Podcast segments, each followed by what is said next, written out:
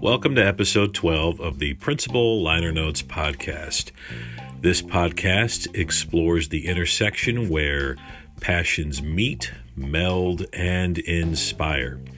In this case, we discover that synergy within the lessons learned from music and education. Pretend that this podcast is like the back of an album cover you have just purchased and you are reading a set of liner notes. In case you are wondering, liner notes are meant to serve as a written companion to the vinyl album. They were either banal or insipid in execution. It was evident in those kinds of liner notes that the author barely listened to the album. Nothing was ever revealed about the music. I prefer the type of liner notes that attempt to capture the essence of the music, the words written bordered on poetry or read like a Jackson Pollock painting. In the case of this podcast, these are digital liner notes. I hope not to stray too far in the banal and insipid category while you listen. My name is Sean Gaylord, and I am a middle school principal. I am the author of The Pepper Effect. That book explores my passions for the Beatles and the schoolhouse. Welcome to the Principal Liner Notes podcast.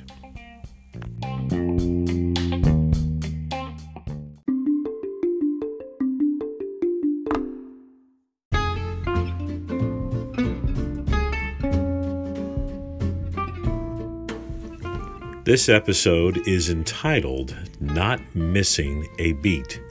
We will explore the lifelong synergy that occurs when colleagues take it to the next level. I hope this episode inspires you to reach out to the bandmates in your life that have come across your pathway, whether it's on a personal or professional journey.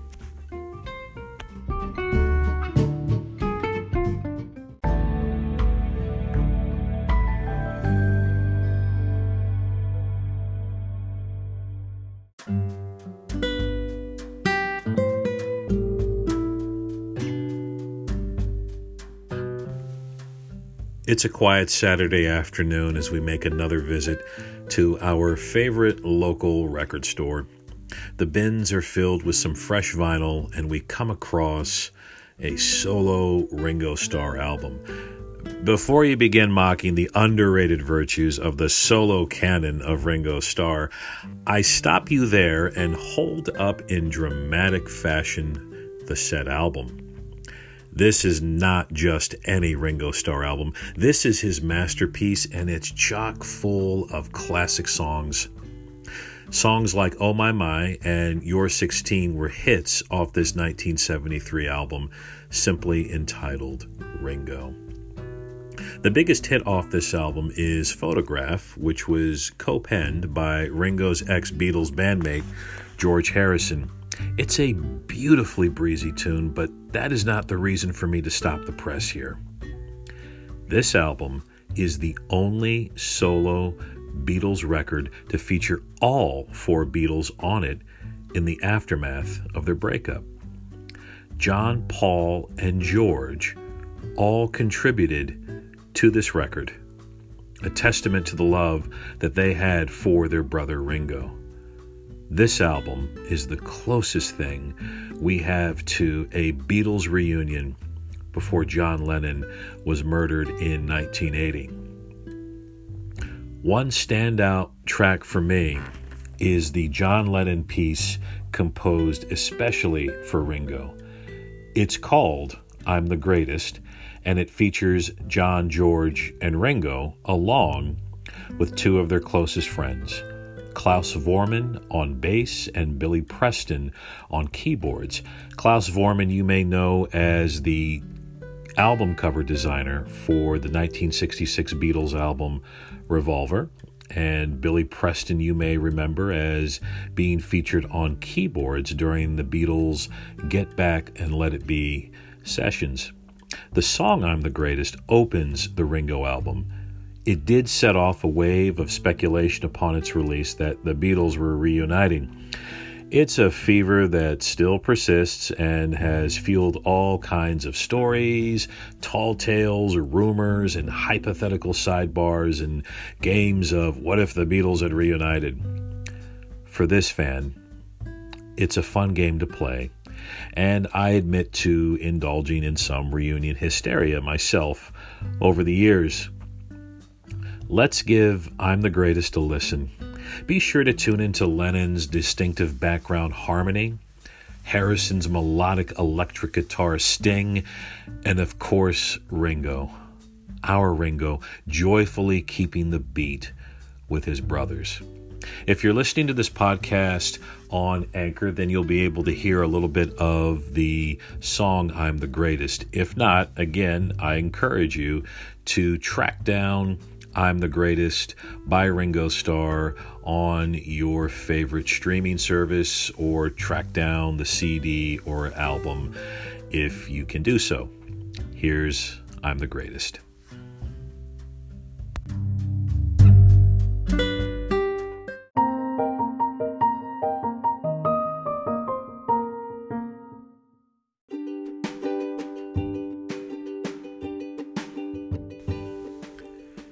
It's always special to hear various solo Beatle tracks where a former Beatle makes a cameo.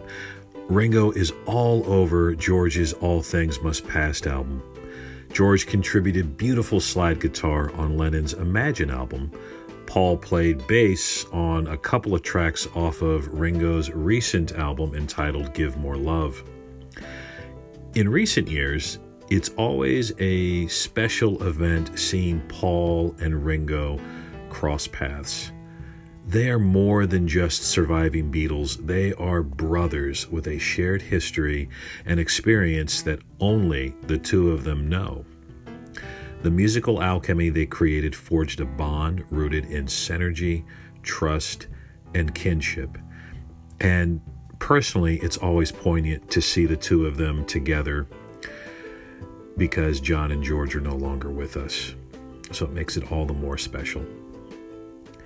It's an amazing experience to connect with a musician who understands your quirks and idiosyncrasies.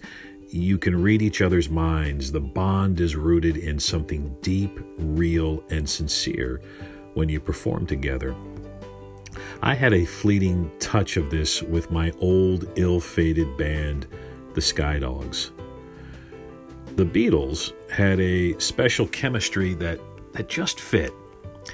Even though the band disintegrated, that chemistry would come up in varying degrees on different solo tracks, like Ringo's I'm the Greatest. Recently, it arose when Ringo sat in on the drum stool at a recent concert of Paul's. Ringo and Paul locked into their groove on the Beatles' classic Get Back. Paul on bass, backed with the steady shuffle beat of Ringo on drums, bass and drums, the foundation, the bottom through thick and thin, like brothers. Incidentally, Ronnie Wood of the Rolling Stones played guitar on that live performance. And it was very cool to see two Beatles and a member from the Rolling Stones playing live together. McCartney and Starr are no longer bandmates. They don't hang out regularly. Their live performances are sporadic at best. The magic rears its head when they perform. That Beatles magic, that Beatlemania, it all comes back. Literally, Ringo and Paul did not miss a beat in their performance of Get Back at that concert. Their musical ESP kicked in and loving smiles were exchanged between the two. Not missing a beat, old friends reunite in joy.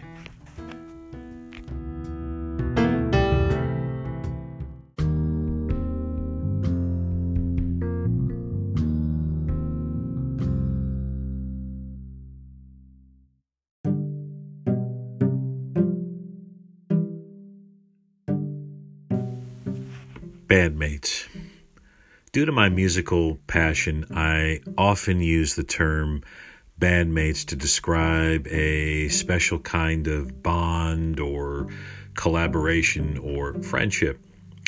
As someone who is passionate about all things music, I often like to apply a musical lexicon to my professional role as a principal educator.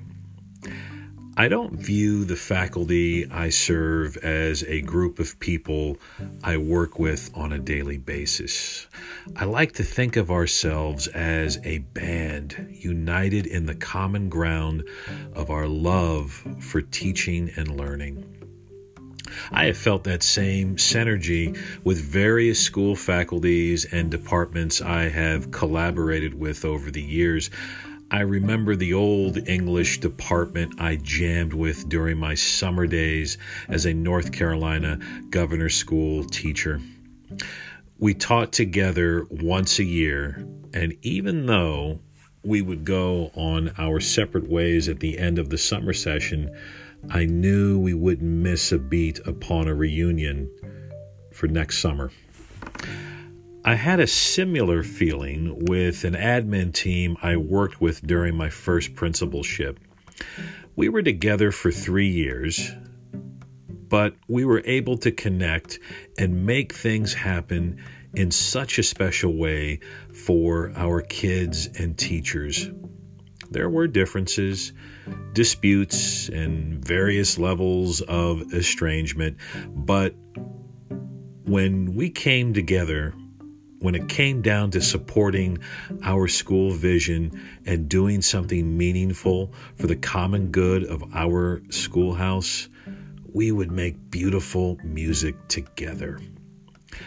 Our various career paths took us in separate directions, but we remained in contact. Each time we would sp- sporadically reunite, the visceral energy would reignite this was the kind of band where we could finish each other's sentences. It was magical. I remember one time the three of us randomly met up at a district event and the others who knew of this reunion took notice and a few complimented us on how it was truly inspiring to see the three of us back together. Not a Beatles reunion, but it was close in synergy. We didn't miss a beat. A few weeks ago, I was missing these same bandmates. I was going through a bit of a pity party, feeling nostalgic. It's the beginning of a new year, and I was missing them. I was surprised to see my former bandmates at a recent event at my schoolhouse. The brief time we had together, that same synergy arose. Again, we didn't miss a beat in our shared history and sincere familiarity with each other.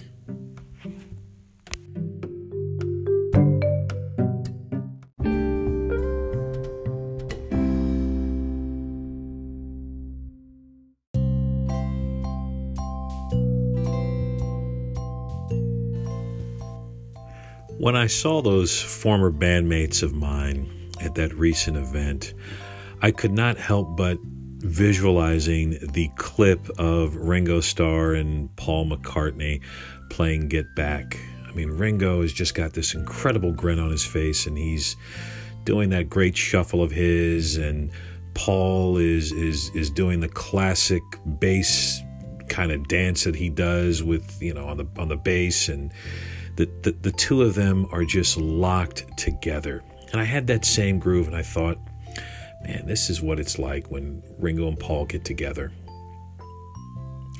Very fortunate to have those bandmates, and I hope as as you're listening, there are bandmates in your life and in your path that you finish each other's sentences. You can call up late at night and cry on each other's shoulder, or if you're excited about a, a new idea or an innovative approach to something, they'll know exactly where you're coming from. Who are those bandmates in your professional and personal life? Who do you share a common ground with that is rooted in love for the schoolhouse? Who are those bandmates that bring out the best in you and you and them. If we are promoting a positive and inviting school or classroom or district culture for our students and our colleagues, then we have to model the same for the very people we serve. Forming bands in the name of sparking world changing experiences for our kids and fellow educators is both noble and exciting. It's also good for the soul to have bandmates along the way to challenge and inspire us. They are reminders of our core and our why as educators. I urge you to find those past bandmates and stage a quote unquote reunion gig to do something wonderful for our noble profession as educators. Give them a shout out, drop them a line, send them a letter, give them a call. Potential bandmates are all around you as well. Look no further than your PLN, Twitter chat you are passionate about, or simply the neighbor down the hall you will know that bandmate by the synergy that is evident and the fact that a beat is not missed in your collaboration.